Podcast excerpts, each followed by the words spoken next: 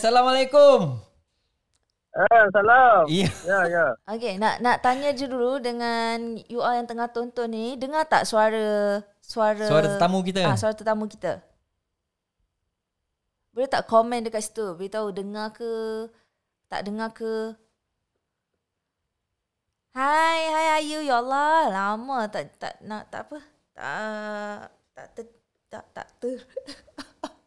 Okay, so um, nak panggil nak panggil nama nak panggil nama gelaran ke nak panggil nama glamour? Macam mana tu? Nama glamour lah.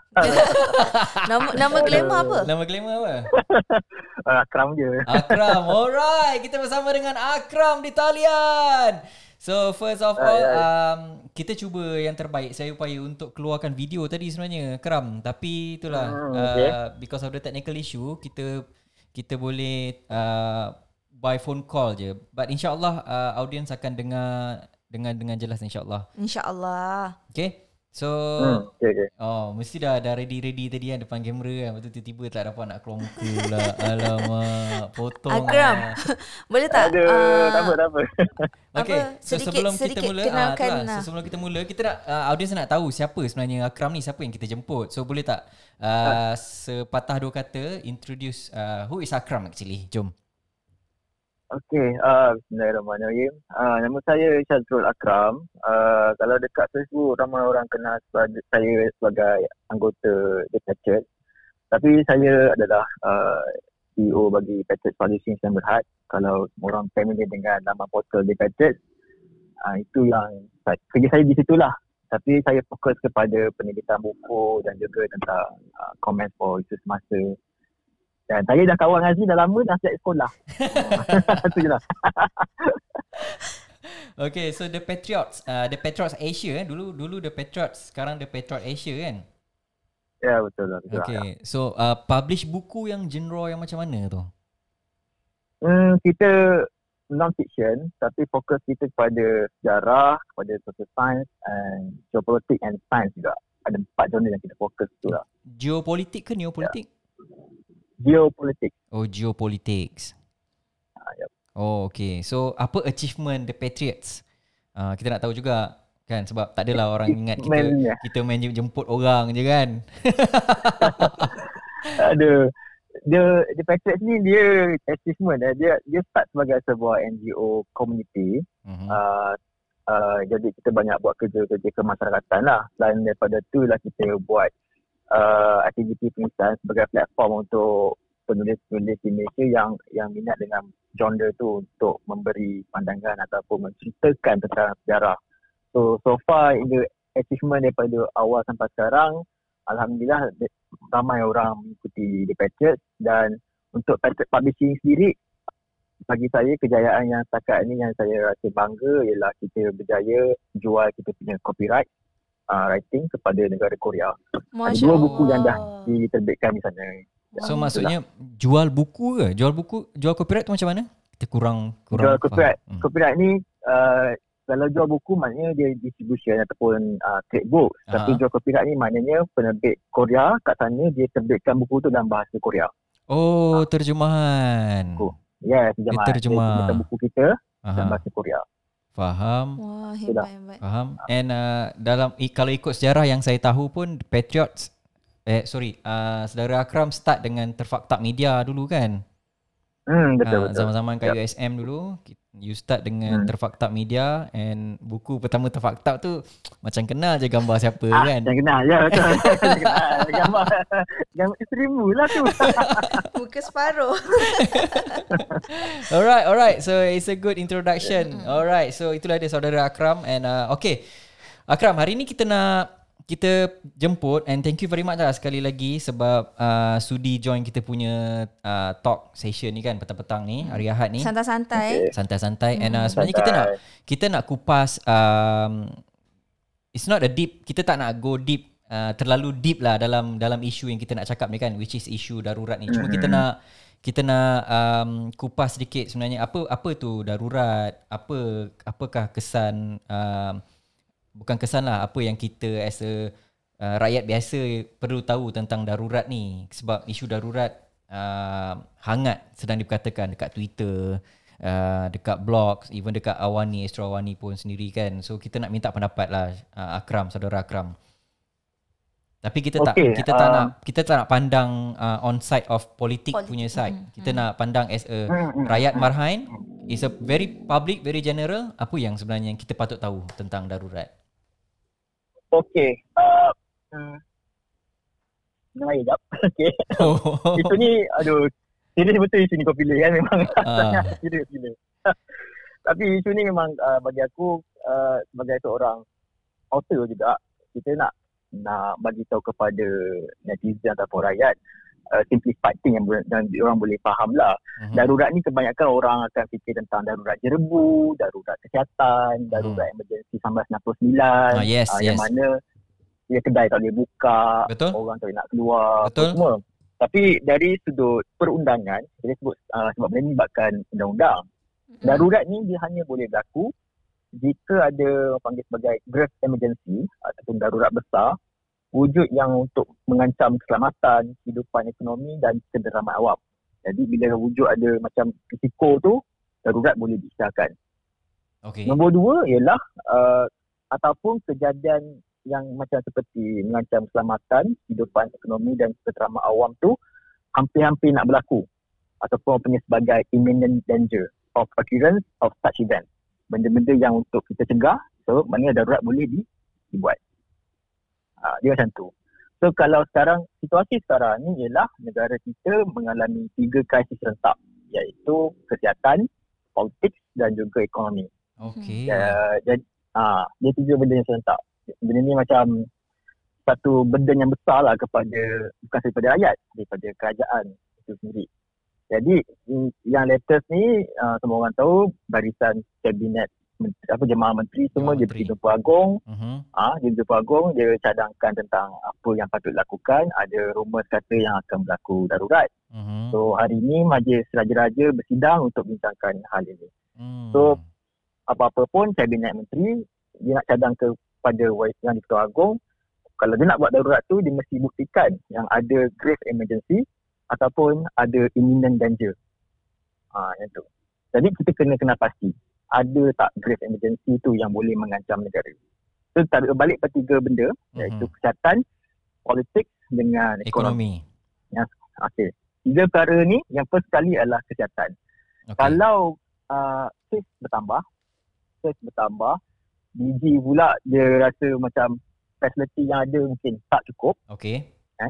tak cukup untuk tampung, Sabah misalnya yang yang makin teruk dan dia merebak ke Semenanjung, Mhm. Darurat mungkin boleh disahkan. Ha, macam tu.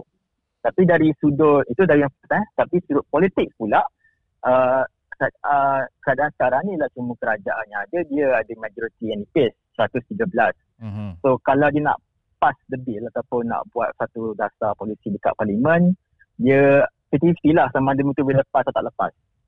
Jadi dekat sini dari segi politik kalau ikutkannya ada cara jalan lain selain pada buat darurat. Jadi dia kena dapatkan orang panggil sebagai uh, kesepakatan antara semua ahli parlimen. Mhm.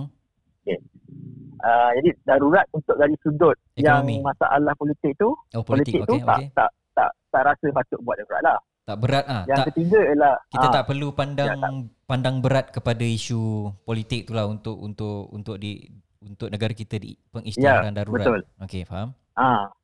So nombor tiga ekonomi. Kalau kita buat darurat, ekonomi memang akan collapse, labur lari, orang nak berniaga pun tak boleh, kita semua memang terlingkup. Yes.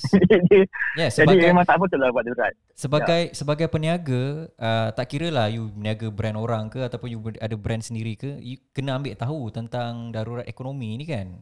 Basically. Mm-mm, ya betul. Uh, tapi tapi So kalau uh, darurat berlaku, ekonomi effect. uh, uh, Ya. tapi bukan dekat ada terbaca yang benda ni tak efek orang untuk berniaga apa semua kan? Mm-mm, ya sebab ya ada yang katanya darurat ni untuk tujuan kesihatan. Mm-mm. Okey, uh, kita kena tahu sebelum sebelum PKP ataupun sebelum MCO ni ada cadangan untuk uh, ada cadangan kepada kerajaan untuk istiharkan darurat. Dia sama macam darurat jerebu kat lah. Okay, ni sebab dia ikut tetap pada akta pencegahan penyakit-penyakit. Dia buat darurat. Tapi kerajaan tak buat macam tu. Mhm. Uh, kerajaan buat uh, gunakan akta uh, kawalan uh, akta kawalan Kawalan pergerakan. itu dia buat uh, kawalan KP. pergerakan. So Okey. maknanya uh, buat for the few week apa untuk satu bulan tu semua orang duduk rumah kemudian baru dia buka balik ekonomi. Mm-mm. So Faham. kat situ sebenarnya menunjukkan bahawa tak perlu darurat pun. Dia kita memang dah, dah ada satu sistem ataupun polisi yang efektif untuk kawal pembendungan penyakit-penyakit COVID tu. Untuk membendung. Okey, okey, faham. Ah, dan bila dah buat tu tak perlu darurat pun dah benda tu kita settle the curve sehinggalah berlaku pilihan raya and then dia naik balik. Hmm. Dan naik ni sangat naik tinggi lah. Jadi Sangat, itu yang sangat mungkin- mendadak. Ah, Itu yang menjadikan ketakutan kepada rakyat. Kepada Ya, kita yang sendiri, kepada saya kira. sendiri pun. Saudara Akram. Sebab saya duduk dekat itulah zon merah kan kat Ulu Langat and sefaham saya pun yang saya difahamkan saudara pun sekarang sedang berada di Hulu Langat betul tak? Balik ke kampung mertua. ya kan? betul betul. Ha. ah, betul. ha. So okey lah. So kita boleh tak kita fokus uh, pada satu point dulu iaitu uh, tentang darurat um, Kesihatan. kesihatan. Ha, so kita nak tahu tentang Hmm, darurat kesihatan. kesihatan ni.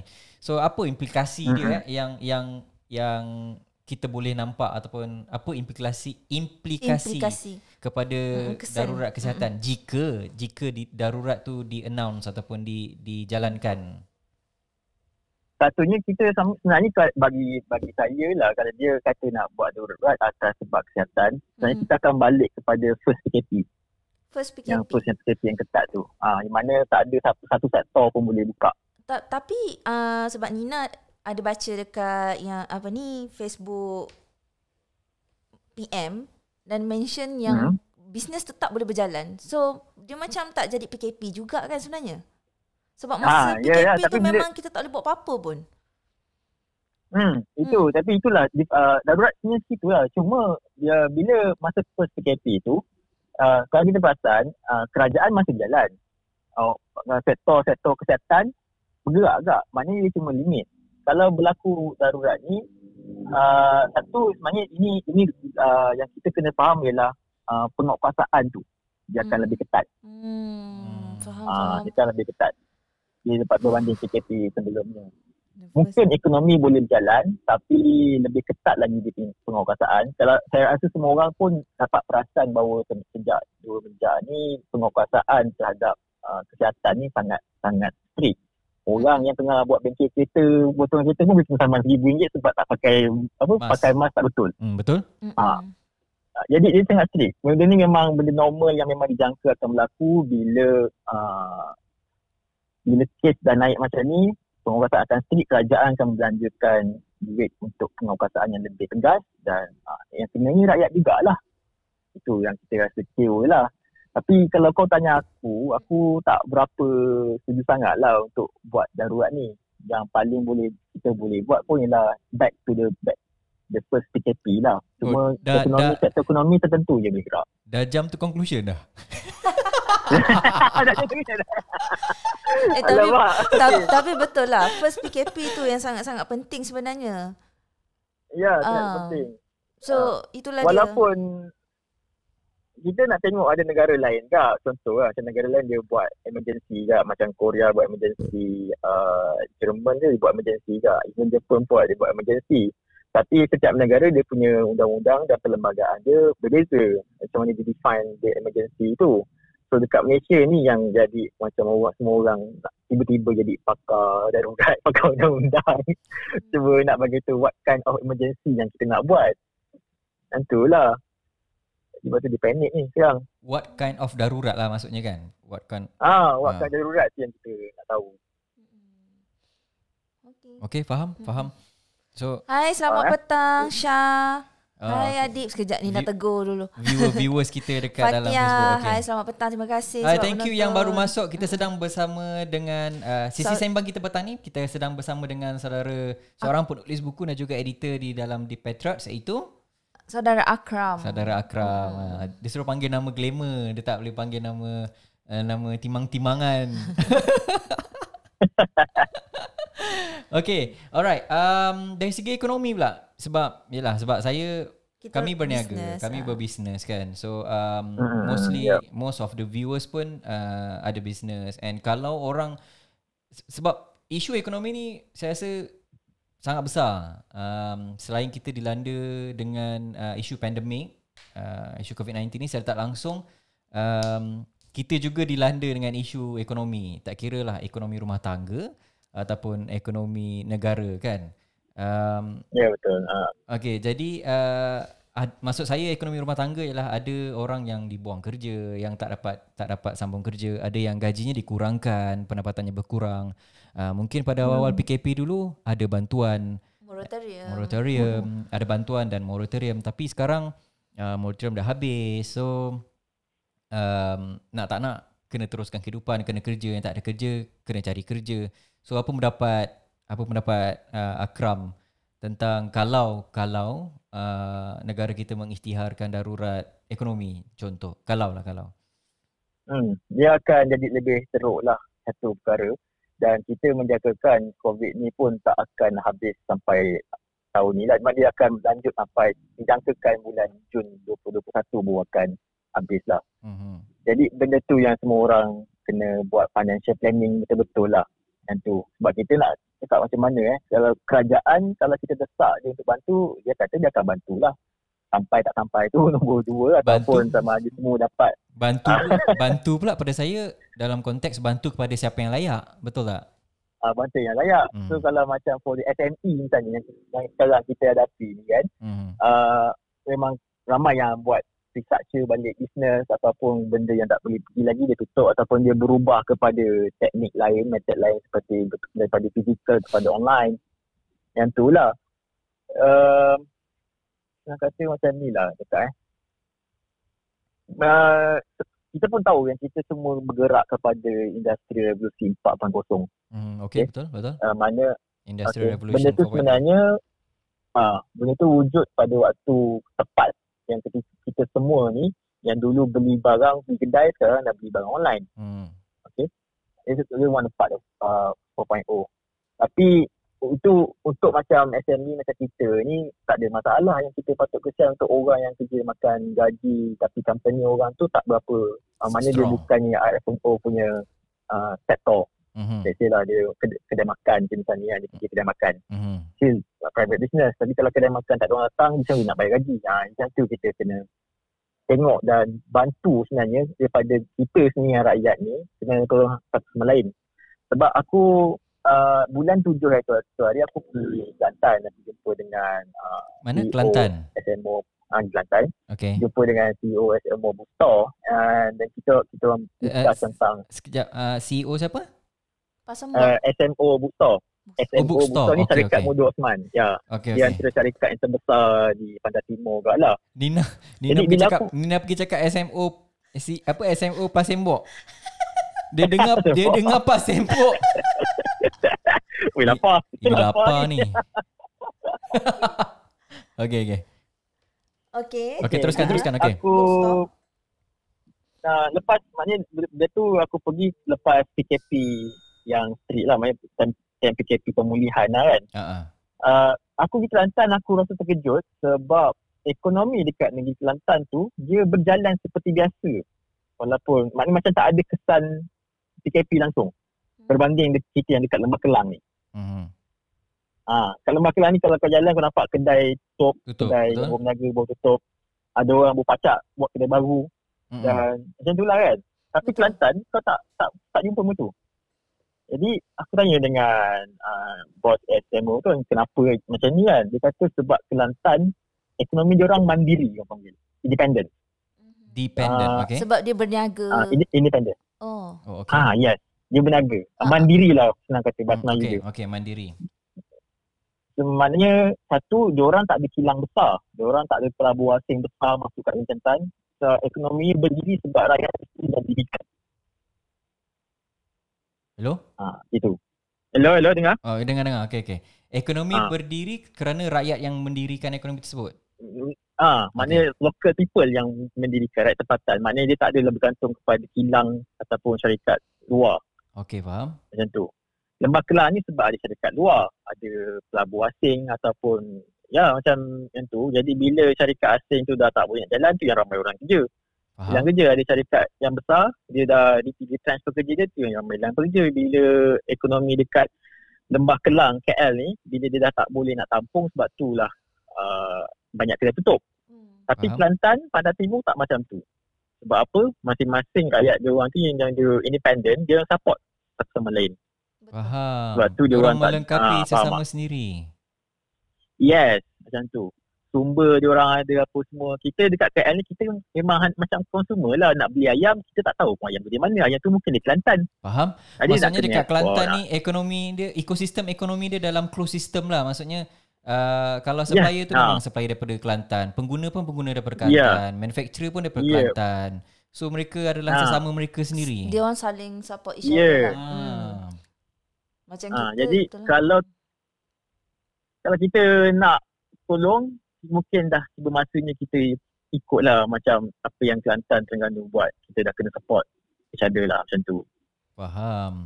Okey, jadi ringkasnya uh, perniagaan-perniagaan yang kecil tak payahlah risau Hmm. as long as kita dapat source ataupun sumber tu uh, daripada dalam negara daripada tempat kita so kita tak perlu risau Hmm. lah.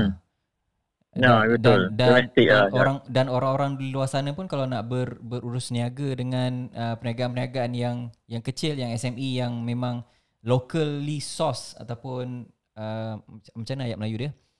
Yang sumbernya datang daripada negara sendiri tak perlu nak risau lah. Ah, daripada tempatan. Ah, tak payah risau yang tu. Sebab dia lagi orang masih beli makan dekat kedai tepi jalan. Jadi dia masih bergerak macam tu lagi. Kedai rungkit bergerak macam lagi. So bila benda ekonomi ni buat secara lokal dan kalau kerajaan pula bagi bantuan untuk tingkatkan uh, kuasa membeli rakyat, so benda tu boleh dikatakan sebagai fundamentally kukuh lagi lah.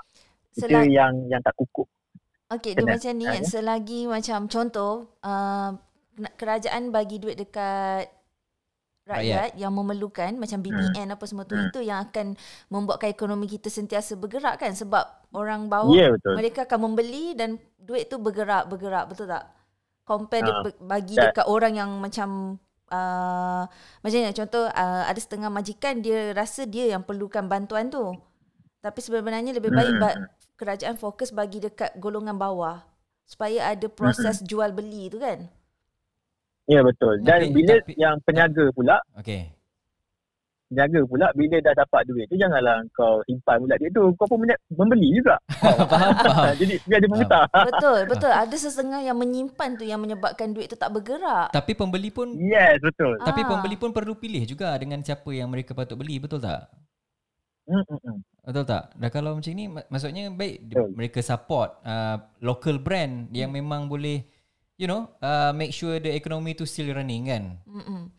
Ya betul. betul sebab tak Kita dinafikan sebenarnya Uh, sebab macam contoh SME berapa dalam satu organisasi SME pun rasanya macam ada pekerja sampai lima orang. Mhm. SME kan dia orang bukannya Mhm. ada cash flow yang sangat-sangat kukuh macam brand-brand luar.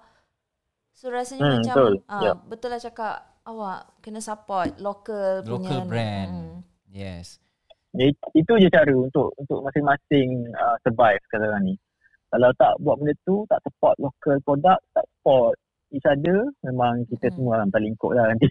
Sebab satu- duit. Satu local product tu kita bukan kena pandang siapa dia punya siapa pemilik dia. Kita kena tengok belakang dia ada berapa ramai orang yang dia nak kena support. Betul tak?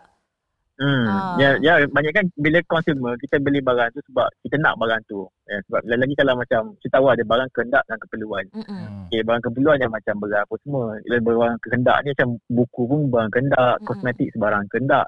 Tapi kalau kita support beli buku, beli barang kehendak, ia juga boleh uh, pemilik produk tu dia boleh support barang-barang lain juga. Faham? Macam tu. Macam mana pula Ah, dalam so, dalam dalam industri buku pula? Industri buku, Ah. uh, eh industri buku dah lama tak nak dah sebenarnya. Tapi dah lama tak nak. Siap-siap tahu kalau belanja awak mesti uh, ada orang kata bila kerajaan nak bantu, bila dah dulu dah bagi voucher buku apa semua, bila dah stop, Ha, Ah, ingat tanya voucher lagi. Tapi ekonomi sistem buku ni disebabkan dia tak adalah terlalu tinggi dan tak terlalu rendah sangat. Dia dah pernah penat, pernah jatuh, dah pernah sekarang ni. Uh, yang bagusnya bila PKP ni, bila orang duduk rumah, Mhm. tak tahu nak buat apa, Orang dia beli membaca. Oh. Ada- eh, yang ah, selamatkan nak. Akram, adakah industri buku sekarang dah masuk pada online juga? Ya, memang dah lama dah ah, masuk bukan, online. Bukan, maksudnya bukan uh, membeli secara online. Membeli secara online tu memang dah ada dah. Maksudnya jadikan macam Hmm. e-book ke Bahan Ada, bacaan ada. tu, Dah material. masuk lama dah. Oh. Ya, dah lama masuk dah. Lepas tu dah, dah lama dah, 2010 lagi ada, dah, dah start macam tu dah. Cuma tak dapat sambutan yang menggalakkan je lah. Sebab Hmm. Sebab Satu- orang Malaysia susah nak baca. Oops. dia bukan tak nak baca. Okay. Uh, bahan bacaan percuma lagi banyak. Yang lagi senang akses dibanding beli buku. Macam tu. Ah. Biasa lah uh, nak cerita pasal opinion ni kan contohnya nak beli buku pasal opinion matters. Baik orang baca cari follow orang yang influencer ataupun orang yang memang pakar dia baca lah FB status orang tu je ataupun blog orang tu je Mm-mm. daripada nak beli buku kan. Sayang. Cuma buku ni dia lebih detail lah. Itulah. Mm. Faham. Okey, kita ada satu soalan ni tau. Okay. Uh, daripada Yati Hmm. Ismail yang tanya apa yang terbaik dalam keadaan sekarang? Oh, Yati pun dah Ah, keluar ah, dah. soalan Okay. soalan ni maksudnya Oh, Apa terbaik yang- keadaan sekarang kan. Ah, apa yang terbaik dalam keadaan sekarang? Itu persoalan ni pun menjadi tanda tanya bukannya daripada daripada ya, Puan Yati je. Rasanya semua orang lah kalau menonton dan ataupun jauh di lubuk hatinya terpendam satu soalan ni. Apa yang terbaik Hmm. sekarang ni? Dia uh, macam tadi saya cakap sebut tentang grace danger ni imminent danger. Okay. Uh, benda darurat ni timbul bila kabinet nak buat benda tu. Tapi eh, ni just untuk pasal politik tapi saya cuba elak sikit lah eh, sebab Okay. dia berkaitan dengan politik juga. Faham, faham. Sebenarnya tahu juga Ah, kisah tu. Uh, saya pernah uh, itu hari jumpa dengan dok pencarah daripada UIA. Saya Aha. tanya dengan dia kan tentang satu soalan dia. Prof, apa benda, apa pandangan Prof tentang politik Malaysia sekarang? Dia kata in chaos. In Yes, chaos. Ah, Memang okay. tengah chaos. Okay. Yes, tengah chaos. So benda tu bagi saya uh, yang kena perbetulkan dulu. Politik tak stable. Sangat tak stable. Saya dengar yang baru-baru ni Tesla katanya buka syarikat Tesla yang yang uh, jual Elon Musk kan. Hmm, Elon Dia nak Musk. buka dekat Malaysia, dekat Malaysia dia punya kilang tapi disebabkan politik kat Malaysia tak stable dia pindah dia dia buka dekat Indonesia. Wah, serius ah. Ruginya kat kita. Kira memang itu merugikan. Ya My betul. God. Jadi, bila politik tak stabil semua benda boleh rosak. Maksudnya bila politik tak stabil, luar orang luar pandang kita Yalah investor pun tak jadi nak invest. Takut lah. Kena Sebab invest. dia orang tak boleh bayangkan apa akan jadi kat depan. Hmm. Ya betul. Ah. Ya bila satu juga untuk untuk untuk negara kita pula sendiri bila tak stabil majoriti sikit nak buat belanjawan pun sebenarnya macam pas ke tak pas ni. Ada orang undi tak undi sebenarnya. Semua MP setuju tak setuju. Hmm. Ha, yang benda tu. Saya, sebagai saya dah tiba masanya untuk ahli-ahli politik ni dia tolak tepi lah dia tentang kepartian ke apa.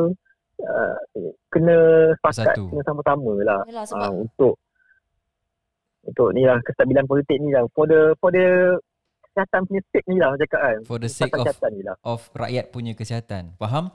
Yes okay, betul. so ma- saya macam dah nampak tau macam dah connecting the dot why people are talking about politics, kenapa cakap pasal ekonomi sedangkan kita sedang dalam kemeluk kesihatan. And uh, hmm.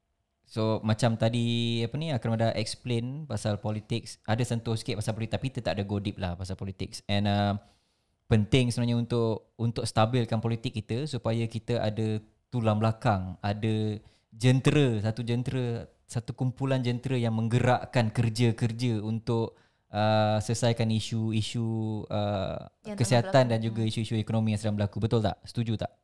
hmm ya betul macam tu Faham. sebab benda ni pernah berlaku masa uh, Syed Saddiq uh, dia nak cadangkan tentang undi 18 tahun Aha. apa yang dia buat yang saya rasa boleh puji lah dia jumpa setiap semua MP tak kisah pembangkang kekerajaan dan uh, untuk pengaruhi semua ahli politik supaya PAS uh, luluskan undang-undang untuk undi 18 tahun. Semua orang mengundi.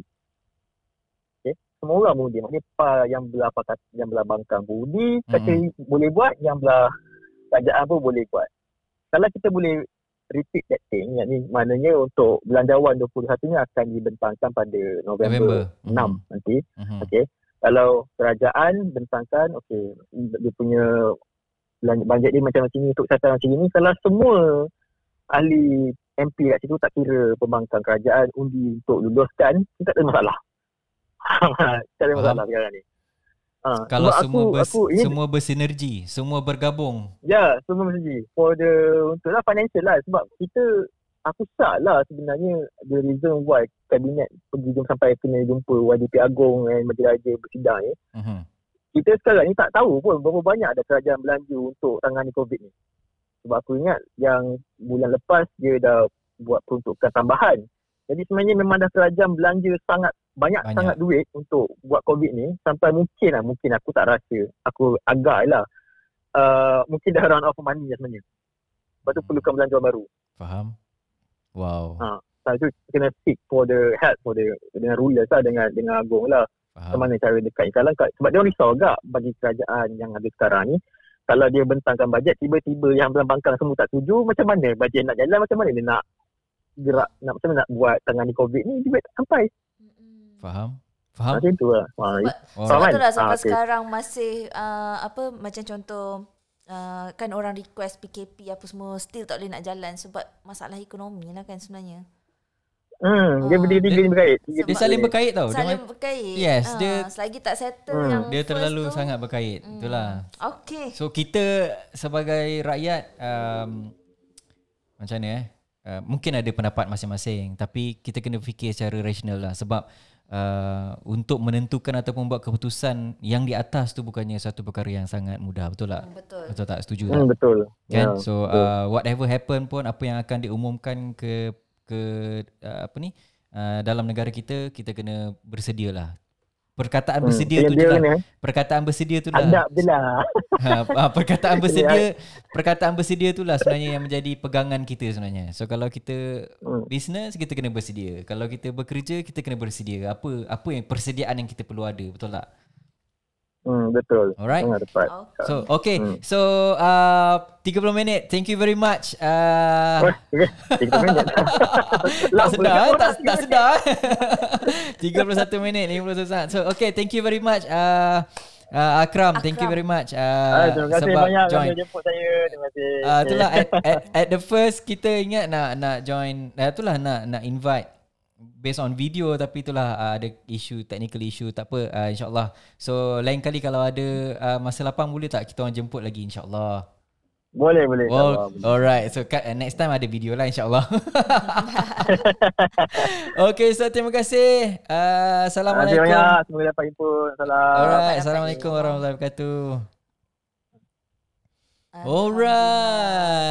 That's it. That's it. Kita baru je habis uh, sesi temu bual dengan uh, sesi berkongsi eh, sesi berkongsi. Mm-mm. Tak adalah temu bual. Kita tak adalah berkongsi. interview, kita, kita berkongsi. santai-santai nak tahu apa darurat apa Yes, semua benda kongsi. tu. Sebab sebelum ni saya jujur lah saya just baca je. Saya tak adalah macam go deep tentang darurat. Saya pun tak arif tentang darurat. Semua cuma kalau sebut darurat je terus terfikir dalam kepala otak saya darurat yang yang pernah berlaku dekat dalam negara kita pada tahun 1969. So nauzubillah min zalik. And uh, Tak. saya harap takut lah takut. So bila sebut darurat dia jadi takut sebab takut apa? Sebab yang dulu kita pernah ditanamkan dengan uh, pasal darurat ialah cerita yang pada, pada tahun 1969 kan. Tak boleh keluar rumah, militeri jaga, askar askar jaga. Tapi uh, ni tak melibatkan militeri. Tak, tak. Kalau So based lah. on bacaan Ah, tak so based on melibatkan. kita punya discussion ni uh, dah nampak lah. So tak perlu risau, Ah, tak ah. perlu takut, tak ada apa InsyaAllah tak ada apa-apa, okay? sebenarnya berkait dengan nak bentangkan belanjawan kan. Ah, Yes. so, semua semua berkait kan. Uh, semua semua berkait. Alright. Aduh, Okay. kita orang masih kepenatan duduk di rumah tak dapat keluar. So kita orang tak ada keluar ke mana-mana uh, sebab PKPD menghormati uh, arahan PKPB. PKPB sorry ya menghormati arahan daripada kerajaan untuk menjaga kesihatan and um, so saya rasa Penat babe duduk rumah tak boleh keluar.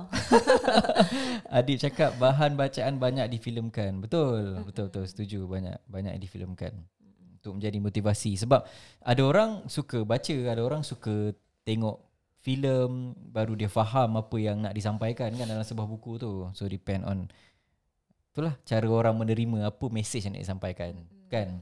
Alright. Alright. Okay. Okay, so uh, terima kasih banyak-banyak uh, dekat saudara Akram, dekat you all yang menonton. Nonton, thank you very much. Uh, yang tekan butang share kalau berman- kalau apa ni, you rasa perkara ni bermanfaat, uh, nanti boleh tengok balik semula insyaallah boleh Dan kita akan keluarkan dalam. secara podcast ya. Yes, and uh, Ah. for your for you guys information Boleh cari dekat dekat dalam Spotify lah paling mudah. Ah, so boleh type Kelambu Session insyaallah and boleh dengar balik semula apa yang kita uh, telah rakamkan masa sesi hari ini. Sebenarnya uh, sesi kelambu session ni sebenarnya kita santai-santai je. Yes, dia very tak santai. ada dia tak ada unsur nak menjual ke apa ke Very tak. light. Sebab kita orang rasa macam okay ni lah masa setiap kali pukul 5.30 hingga 6.30 adalah waktu terbaik untuk kita orang berkongsi. Yes. Kan, Bercakap berbual. dengan you all. Ah, berbual. bercakap. Kalau tak kita asyik buat kerja je kan. ah. So inilah waktu dapat kita bercakap. Ah. So dapatlah bergerak sikit tulang-tulang rahang kat Duduk rumah bercakap dua orang je kan. So walaupun kita nampak virtual kan, dapat baca komen je, but it's okay. And uh, you guys ada pun kita orang rasa macam ah terharunya ada orang nak tengok, ada orang nak dengar, ada orang nak komen. Thank you very much Adib, uh, Bonda Yati, tadi siapa Naznin. Mm, And, Rahayu. uh, thank you very much InsyaAllah esok kita orang bawa topik yang menarik lagi. Alright. InsyaAllah nanti akan ada masa juga kita akan share contohnya macam topik macam mana uh, nak nak apa berniaga uh, ni, Dari rumah. dari rumah macam betul. mana Nak mulakan nak perniagaan mulakan you. bisnes Tanpa modal, macam mana you nak ada saving Hmm. apa yang kita orang buat lah yang kita orang tak buat tu kita orang tak share lah Hmm. Apa yang kami Ah, ah, praktiskan apa yang kami praktiskan Okay, okay, so Ah. untuk make sure kita sama-sama bersedia. That's the keyword. Bersedia untuk segala kemungkinan yang kita tak tahu apa yang akan berlaku pada masa akan datang. Nina Alright. macam rappers Miss Nina kot.